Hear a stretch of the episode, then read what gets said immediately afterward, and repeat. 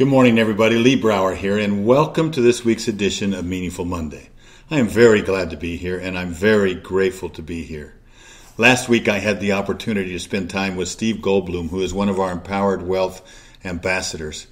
For years, he's been asking me to go fishing with him at his favorite fishing spot in the entire world, and it happens to be in eastern Ontario on the um, Lake of the Woods.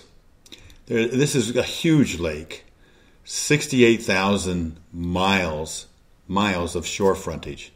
It goes all the way into Minnesota, Manitoba, and eastern, excuse me, Western Ontario, not Eastern Ontario, Western Ontario.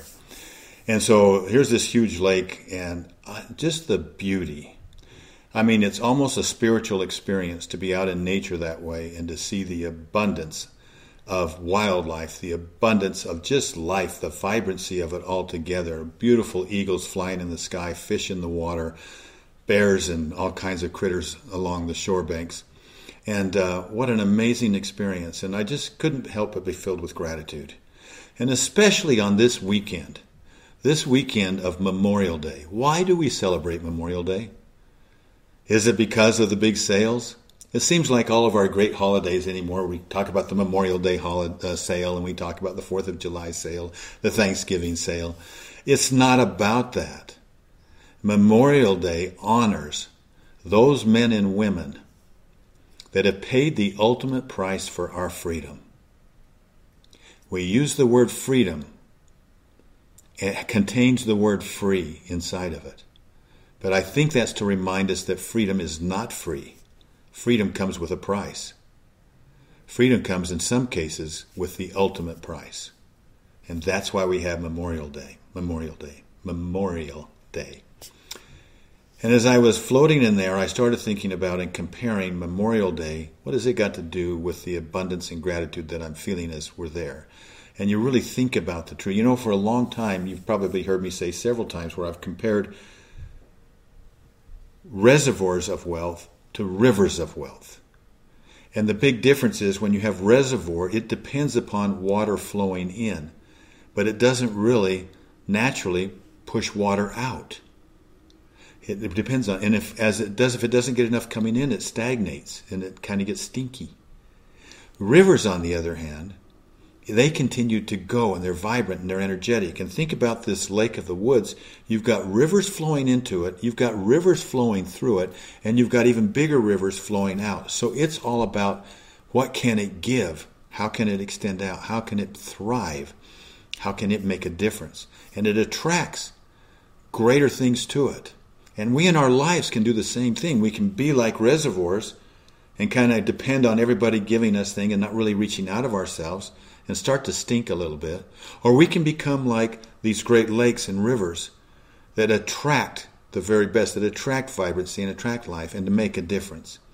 So I think about Memorial Day and I have to ask myself, especially when I think about gratitude, are we really grateful for the men and women that have given their lives?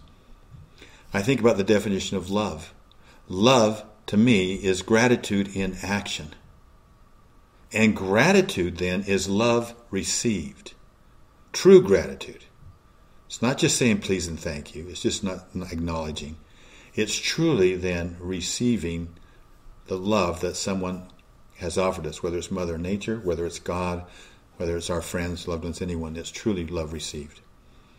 So let's look at Memorial Day. How can we be like the river, excuse me, the lake of the woods? How can we be like the vibrant lakes and rivers of the world? In verses, the reservoirs.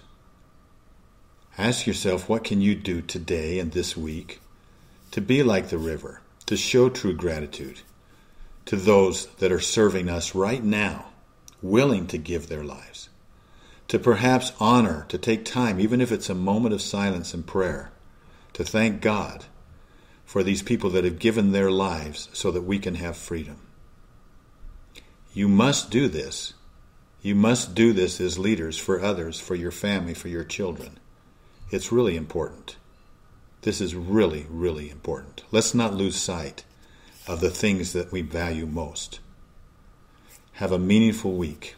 I look forward to talking to you next week about the eighth principle, the eighth concept, if you will, of the empowered wealth mindset uh, authenticity. Have a wonderful week. Be rivers of wealth. I'll talk to you next week. Bye bye.